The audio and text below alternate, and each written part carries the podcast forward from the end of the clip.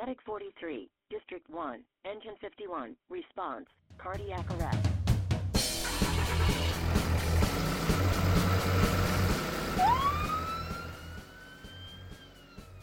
Hello, everybody. Welcome again to another edition of the MCHD Paramedic Podcast. This is Dr. Casey Patrick. Joining me today is my medical director, Rob Dixon.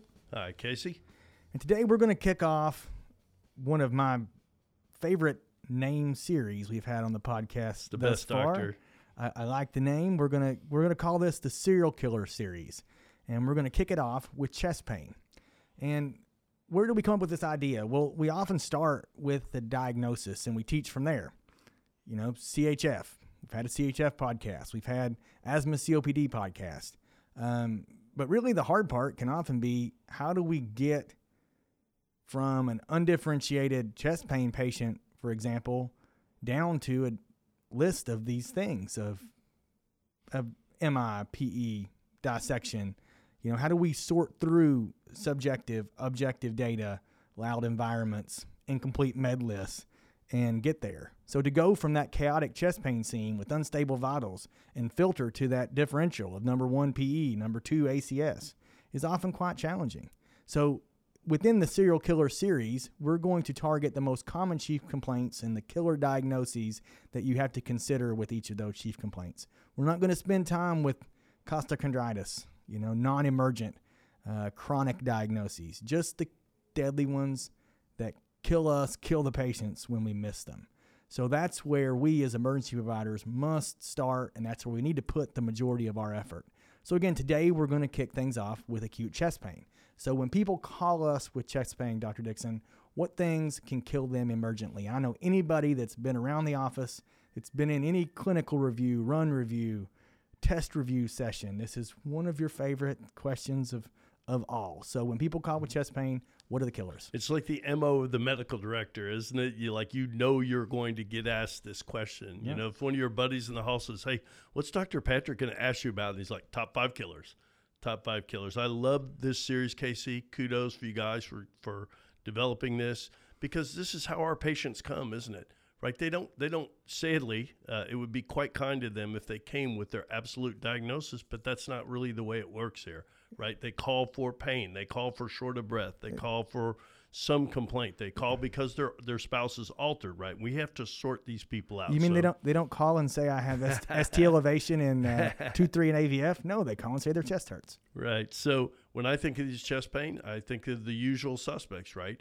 Acute coronary syndrome or myocardial infarction, right? So whether that's STEMI or non-STEMI, pulmonary embolus, thoracic aortic dissection, pneumothorax, and cardiac tamponade. Those are the five killers I think of. Come to mind every patient, every time. I, I, I listen to their history, I do their clinical exam, and I tick the boxes on which, which ones are unlikely and what historical and objective things I found that make some of these diagnoses more likely, along with EKG, of course. So, quick disclaimer before we get started. As you listen to this series, you're going to find that we stick to five. So, the five killers for chest pain is, is today's episode. We're going to talk in a future episode about shortness of breath, for example. Five shortness of breath killers. And if you're a stickler out there, there is some overlap. And there are differing lists if you look on the internet or in textbooks. Everybody's top five may not be ours here at MCHD. I know somebody's going to say, what about Boerhaave's? Well, we want to keep to the most common and the most clinically significant, especially in the pre hospital setting. So, from the standpoint of esophageal perforation and Boerhaave's, that's number six in my book, and we're leaving that one off. We're going to do ACSMI, pulmonary embolus, thoracic dissection, pneumothorax, and, and pericardial tamponade. So, where do you start?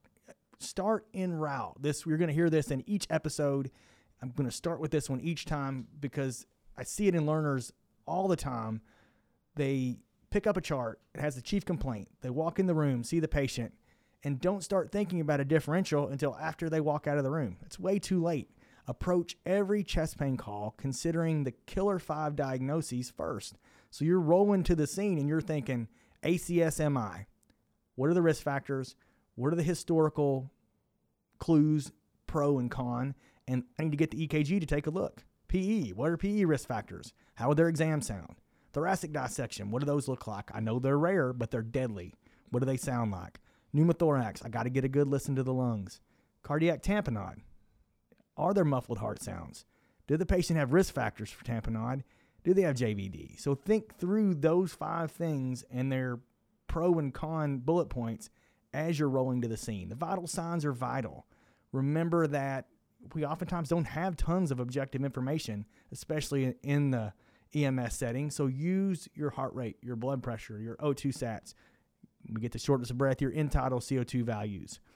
12 lead, 12 lead, 12 lead. These, you know, don't want to beat a dead horse. And, you know, our 12 lead acquisition rate here at MCHD is 99.9% for these patients. So we're getting these 12 leads, but look at them, evaluate them in an orderly fashion. Um, know what you're looking for in the uh, anatomical infarction patterns. Physical exam, you know, we're not talking about, um, you know, looking for clubbing here or pupillary reaction time or uh, looking at the tympanic membrane. This is a, a general focused exam. Listen to the lungs, right? Because that can be a definite clue here, especially, for example, pneumothorax. Uh, listen for loud murmurs. I'm not going to describe crescendo, decrescendo, three out of six murmur. I can't do that. Thank you, doctor. But if you hear a big, big blowing mess that's not normal, that can definitely give you a clue. Feel for pulses, radial pulses, dorsalis pedis pulses. These can be really helpful. Get in the habit of doing that in all your chest pain patients, and then look for JVD. Uh, we're not measuring it with a uh, a ruler, but if their neck veins are bulging, it can definitely again be a clue. And then OPQRST. We'll hit this one in each of the podcasts. Onset, provocation, palliation. So when did it start? What makes it better? What makes it worse? Quality, sharp, dull, ache, pressure, radiation into the left shoulder, radiation into the back, radiation into the epigastrium or into the abdomen. And then severity. You know, is it a, is it acute and severe? Is it gradual and insidious and slow progressing? And then the timing. Has it been there for a year? Every time they move their arm to the left. Well, that's a little less worrisome than I was fine an hour ago, and now I feel like there's an ice pick through my chest. T- entirely different uh, risk stratification there. So, onset, what makes it better or worse? Provocation, palliation, quality, radiation, severity, and timing. And then look at their medical history. Do they have a history of hypertension, diabetes, and hyperlipidemia? If they do, what is their risk it goes up for? Acute, acute coronary syndrome, myocardial infarction? Uh, did they just get off a plane from New Zealand over visiting the Kiwis? Maybe they're at risk for PE. So ask about their medical history, their recent surroundings, their recent uh, events in their life. Look at their med list. Uh, oftentimes, you may see, for example, Xarelto, uh, uh, Eliquis, rivaroxaban, apixaban, Coumadin or warfarin on their list. Have you been taking that? No. I've been out of it for a month because I because I couldn't afford it. Hmm, why were you on that? Well, I had a big blood clot in my leg, and they called you today for chest pain and shortness of breath. So maybe their med list can help you reverse engineer it even into the diagnosis.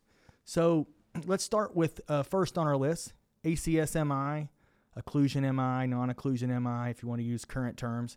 Tell us some things we can look for there, Dr. Dixon. So the first thing I do is I I take a good history, right? Sit down, talk to the patient, make sure ensure stability, right? Always start with your ABCs, ensure stability of the patient. You know, have your partner be hooking up an EKG, and then ask them, "Gosh, why'd you? How can we help you today? Why'd you Why'd you call? How how can we help?" And and listen for some of these high risk historical features, and then some of these things that they they may you may see or or hear on their history. So those high risk features, I mean, who gets vascular disease, right? People with previous vascular disease. So, sir, have you ever had a heart attack before? Do you have any? Do you have any coronary artery disease? Have you ever? Do you have other things that would put you at risk for vascular disease, like hypertension, diabetes, um, elevated lipids, or hyperlipidemia? Are they on a lipid medicine like Lipitor? Um, do they smoke? Super, super high association with vascular disease, right? Any type of cocaine use, again, associated with, with increased risk of vascular disease. And don't forget patients with rheumatism, so rheumatoid arthritis or lupus, things like that, early vascular disease. So think of the, and the one I think we forget there is age, right? Who's more common to have a heart attack, me or Casey? Probably me. I'm older, right? So age, don't forget the age. And so when you're when you're taking this history, also kind of have a look at, at kind of how they describe their symptoms, right? Um, do they have nausea, diaphoresis? Do they have radiation to their jaw or to their shoulder? Uh, do they have pressure in their chest? Okay, where are they describing it? How are they describing it? Remember that OPQRST. I think we forget to do that, focused on why the patient called. Um, remember, don't forget the atypicals, right? We've had some patients. We, we had a case not too long ago where we had, had a delay in diagnosis because the patient simply called for shortness of breath. The patient did not have any chest pain, right? Remember this you can have atypical presentations in elderly patients, diabetic patients, in, in women sometimes.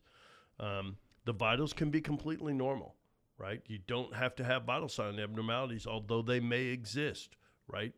Uh, ST elevation MIs inferiorly go along with dysfunction of the SA node and, and, different heart blocks and bradycardias, right? You can always have too high or too low of, of heart rate. Um, so have a look at those vital signs, right? They're vital for a reason. Uh, 12 leads, I can't say too much, right? Of early acquisition of a 12 lead in all these short of breath and, and chest pain patients, and looking, as Dr. Patrick said, in those those regions of infarct that go together, right? They have to be anatomical regions, right? So two, three, and F for an inferior, one and L uh, for a uh, lateral, and then your precordial leads, V1, 2, and 3, and then 4, 5, and 6. Or you can put them in, I usually go 1, 2. Uh, they usually all go together, but. I'm a, I'm a 1 through 4. You're 1 through 4. I'm kind of 5 and 6. Anteroseptal, 1L, right. 5 and 6 lateral. Okay. But, you know, just look in look in those anatomic patterns. Whether you divide it up anterior and septal or anteroseptal, that's probably splitting hairs. Yeah. One of the things I try to do in each of these uh, podcasts was take our listeners through sort of the next step. What do you think about as the emergency physician when you get a chest pain patient, for example, uh, Dr. Dixon? And I know one of the more prominent uh, new developments in taking care of these folks since both of us finished residency is the heart score. Tell the patients just a little bit about the heart score and how we use it. So, the heart score is just one other tool that we use to try to risk stratify patients on how likely it is, low, medium, or high, that the, their symptoms today are actually a, a heart attack or an acute coronary syndrome. And so H stands for the history. So, do they have a high risk history? So, just the questions that we went over, we ask them those questions and we score them. Uh, EKG findings. Do they have any EKG abnormalities? A is for age, right? As we talked about earlier, I'm more likely to have a heart attack than Casey simply because of my age. Risk factors diabetes, smoking, cocaine use, um, hypertension. Uh, those ones that we went over earlier, right? Those all make it more likely uh, to have vascular disease and to have a vascular event. And then uh, the last is T or troponin. So it's a, a chemical test we get that uh, uh, is of a uh, protein that leaks out into the blood called troponin when the heart is damaged. So just to run through those again, heart score is just a, a risk stratification score. It's history, EKG. A is for age, R is for risk factors, and T is for their troponin measurement. Nobody listening out there riding on the truck tomorrow is discharging chest pain patients based yeah, on a don't, negative. Please, please do not. Uh, based on a negative heart score here. Should we revisit that idea about putting a disclaimer in the mm-hmm. podcast? No, we don't need a disclaimer, but we do need, you know, just for for information's sake, this is what we're using when you deliver the patients to us as the ED physicians. And if you think about the heart score, history, EKG, age, and risk factors, the HEAR, you can be thinking along that same framework right. when you take care of these patients. And then you know that we're going to check troponin, look for cardiac specific proteins in the bloodstream. I have none floating around now because my heart cells aren't dying. But if I get a big clot in my LAD, I may have some troponin leaking, and that can oftentimes be the kicker in these uh, in these MI patients. So just for uh, just for knowledge sake, that's what we're using for stratification today in the ED. Moving on to pulmonary embolus.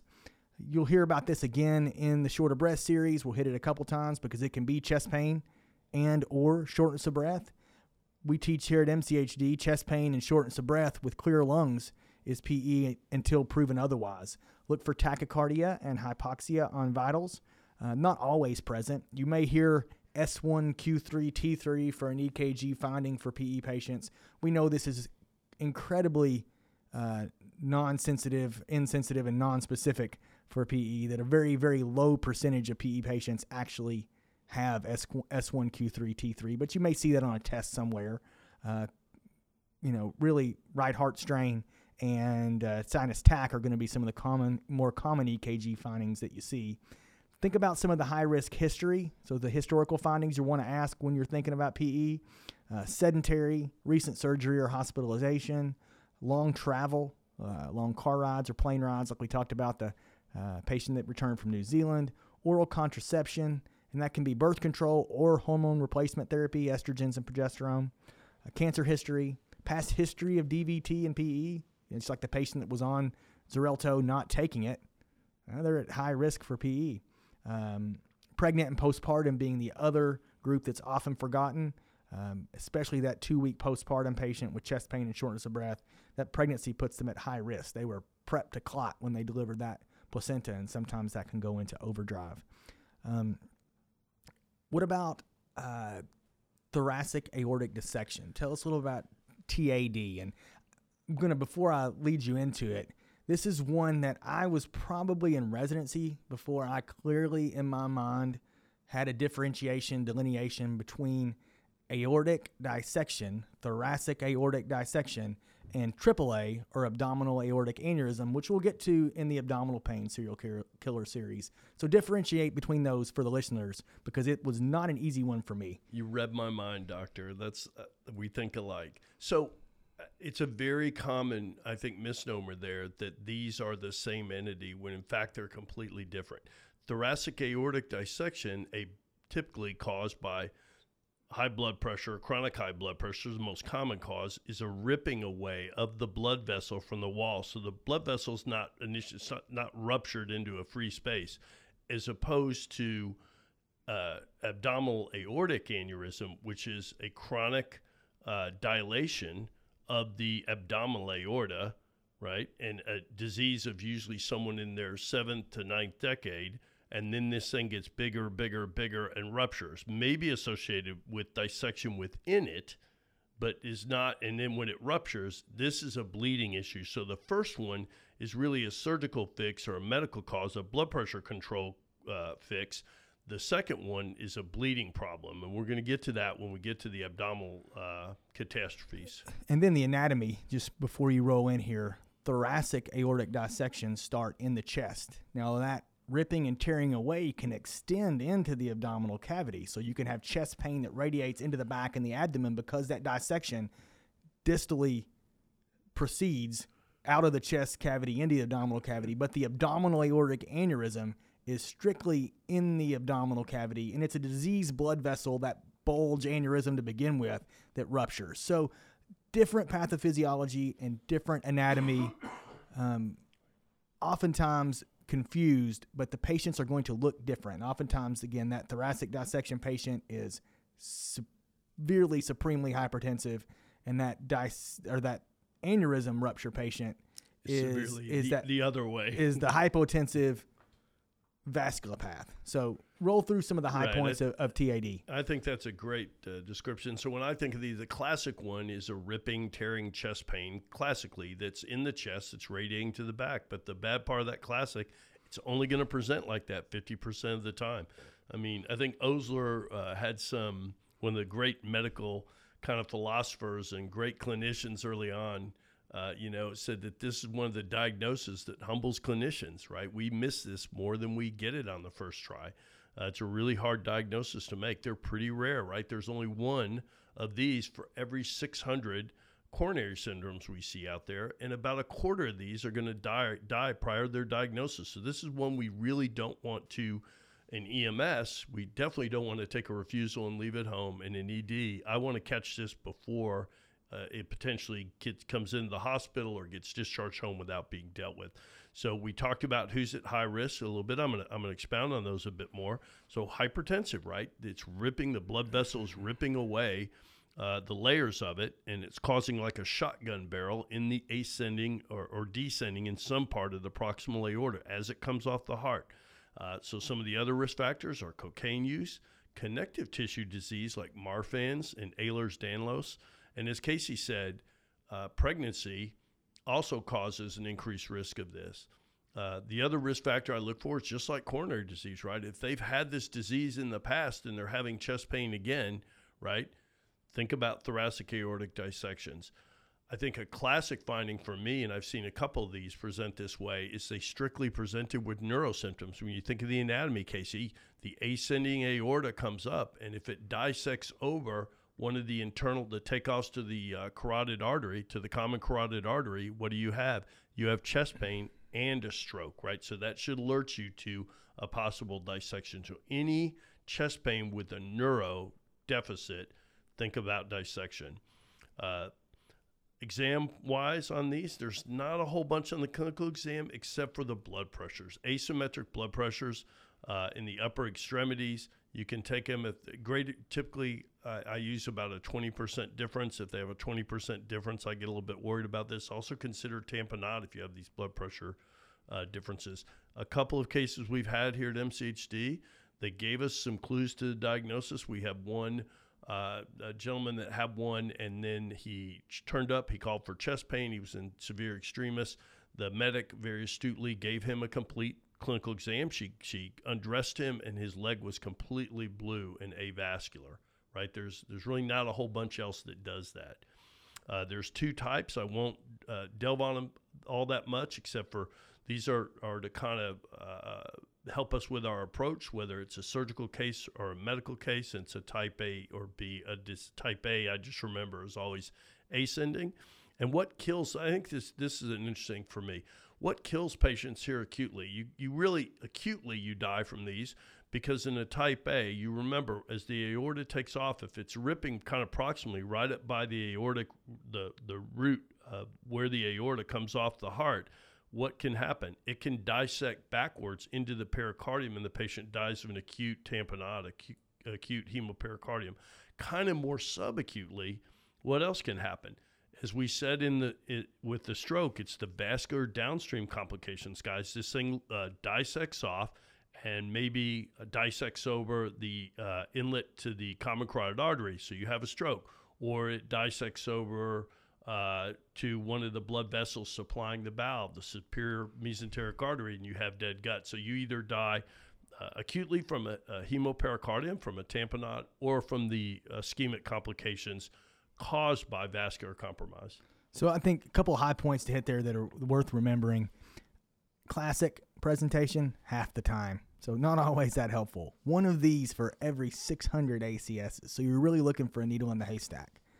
And finally, remember Marfan's patients with connective tissue disorders, so their their uh, blood vessel, their vascular wall integrity is disrupted. They're going to be tall, thin, with really long fingers. Oftentimes, that six foot eight or six foot ten, you know, 140 pound, 20 year old male. If you see that patient, that chest pain may not be costochondritis. That may be aortic dissection. Um, and then finally, remember the anatomy of the vasculature itself. You've got the uh, intima, the media, and the adventitia, those three layers. And that's where the blood dissects through in between any of those three layers and can plug up any of the outflows, like you talked about carotids, SMA, renal artery takeoff, for example, you can end up with renal failure. So that's a that's a that's a needle in the haystack, but definitely a serial killer. Let's hit number four, uh, pneumothorax, and we'll talk really more about spontaneous pneumothorax, traumatic being a little bit of a different uh, different bird. Um, spontaneous pneumothorax is more common in males as opposed to females.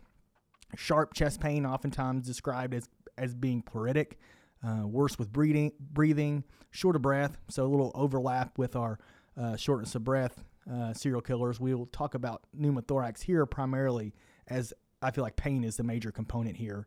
High risk history for these folks, past pneumothorax, just like everything else. Had it once, you're at risk for having it again. Smokers, uh, COPD patients, why are they at risk for spontaneous pneumo? Because they have that destruction of their alveolar uh, framework, form blebs, and those blebs are weaker walled than healthy lungs, and they can they can explode or burst. And then finally, for whatever reason, the classic test question is a tall, thin male here here as well for what always seems like I remember these being basketball players. I don't really know why it always ended up that way on tests. key here is listen, listen, listen. And really, for the most part, the dirty secret of medicine is our stethoscope is a prop in the in the play that we act out. Did you just say that, Doctor? I said it out loud, and everyone knows it's to true. all 200,000 listeners? Everyone- However many there are today? Everyone knows that it's mostly a prop, but in this situation, but we want you to use it. this is key. We've got to listen to their lungs. You've got to try to get to a quiet spot and take a good listen.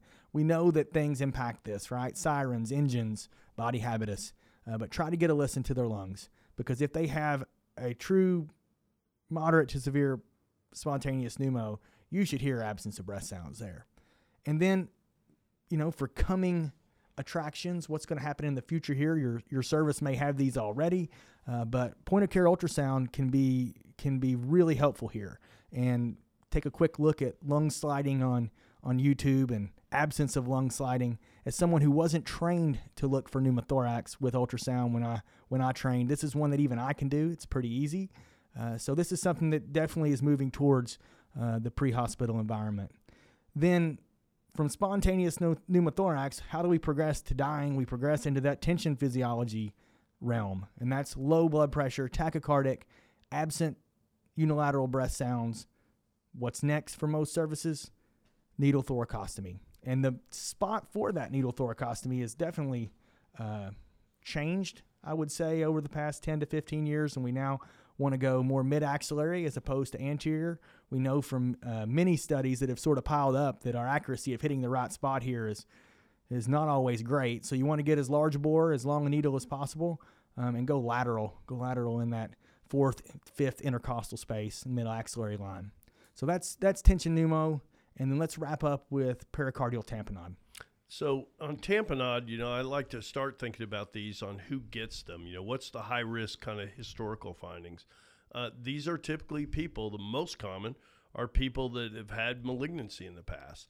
They uh, have uh, malignancy, they have renal failure, uremia. They have something that causes them to have fluid that third spaces in this potential pericardial space. Remember, there's always fluid between the epicardium and the pericardium, or the outside of the of the heart and the pericardium, and there's always a little bit of lubrication fluid in there. It should not be much though. And as you gain fluid there, that can cause collapse first of the low pressure side of the heart or the right ventricle. Remember the low pressure pumping to the lung side, and then ultimately causing preload problems. And then ultimately, if you have enough pressure in there, it can affect the high pressure side or the left side of the heart. Uh, so some other things would be, as I said, renal failure, malignancy, recent surgeries, uh, pacemaker placements, things like that. Uh, recent illness, always do a good history about recent illness. Uh, don't forget pericarditis, myocarditis, so inflammation of the heart. It can be from a viral cause. So take a good history. Have they had? Have they been ill? What's the the the uh, rapid? Was it rapid onset or was it gradual onset? They just got more and more shortness of breath, or they got chest pain. Uh, is it positional? Does it get better when they sit up, or they have an inability to lay down? Those are some of the things. Uh, we always hear of Beck's triad, Casey, uh, which is in a lot of tests. So it's So high, this is purely a test question. this is prep. purely a test Have- question. have you- I'm, I'm going to give you the answer. I have never diagnosed this, doctor. It is. Uh, I've made this diagnosis a bunch, but I've never gone. Oh my gosh, it's a Beck's triad. Uh, typically, I remember this for the test, right? So it's hypotension, muffled heart tones, and JVD.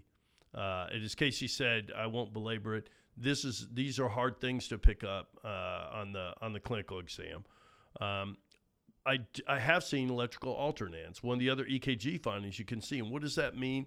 Especially when you have a continual cycle lead to. And what you'll have there is when you think about it, you're measuring the electrical kind of activity in the heart. And as if the effusion is big enough, it will the heart will actually move, kind of swing around on a pendulum, if you will, if you can picture this, guys, swinging around in this bag of fluid. And as it goes towards and away from that electrode, the QRS will actually change in amplitude. So it's a big key. So you'd see electrical alternans. We'll probably probably try to put uh, Yeah. an EKG in the show notes, Casey, to Picture, show that. pictures worth a thousand words here, but once you see electrical al- alternans once, it's fairly It's cool. fairly impressive, Yeah. and, and it can definitely be a key if you're thinking, I don't know, is this is this tamponade or not? And you see that electrical alternans can definitely point you in the right directions. How do we treat these? So I think the most important concept here is to think of the physiology of what's killing the patient. Remember, as you get fluid around there, it's going to affect the low pressure side or the preload side of the heart.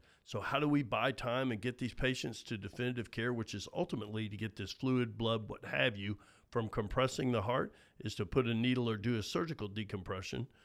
That's not going to be done in the field, but how we can buy time is we can push fluids right up to the right side of the heart and buy time. So, push preload by giving fluids. Number one thing you can do. Uh, I'll touch briefly on an adjunct for those of you with point of care ultrasound. Uh, this is very, very sensitive. We had a a trauma patient here we identified with a hemopericardium had an excellent outcome, but was diagnosed by our chief in the field with point of care ultrasound. So let's let's take it home from there. That's a that's a spot to wrap it up. Next chest pain run you get, think about the five chest pain serial killers. ACSMI, so infarction, pulmonary infarction, PE number 2, so ACSMI number 1, PE number 2, thoracic aortic dissection, splitting the wall of that vasculature, number three, pneumothorax, number four, and pericardial tamponade physiology, number five. Always arrive with those same five serial killers in mind when you're taking care of chest pain patients. Remember, vital signs are vital. Use them to your advantage. Use your hypoxia and your tachycardia when you're thinking about PE, for example. Use the 12 lead. Look for ischemia in the anatomic patterns that we know. Think about your uh, STEMI mimics. Think about your STEMI equivalents, and we'll have more on those and podcast 360 coming up where we can do a little more visual stuff with you guys. Don't forget the exam. Listen for big giant murmur. Uh, listen for absent breath sounds. Get get a quiet second to try to listen to those lungs. Feel pulses. Palpate calves. Do a neuro exam in patients with chest pain. I've caught a couple dissections from that as well. So chest pain plus neuro findings, that e- equals thoracic dissection. And don't forget PE, dissection, pneumothorax, risk factors. Uh, review those and ask those specifically when you're concerned for those specific diagnoses. And remember, coming soon, probably looking at more point of care ultrasound as technology improves and costs decrease. Going to be seeing this more and more and more on our ambulances. So, as always, if you have questions or uh, podcast ideas, email us at the podcast email, podcast at mchd-tx.org. Leave us a like or a review wherever you listen to podcasts. Thanks for joining us, Dr. Dixon. You're welcome. Thanks for having me, Casey. Thanks, thank you, everybody out there, for listening as always. We'll talk to you soon. This podcast was brought to you by the Montgomery County Hospital District, Texas. Production and editing by Andrew Adams. Questions or comments, which are always welcome, can be sent to podcast at mchd-tx.org. Make sure to subscribe above to keep updated to all our future casts. Music, copyright, Kevin MacLeod, Incompetech.com, licensed under Creative Commons by Attribution 3.0.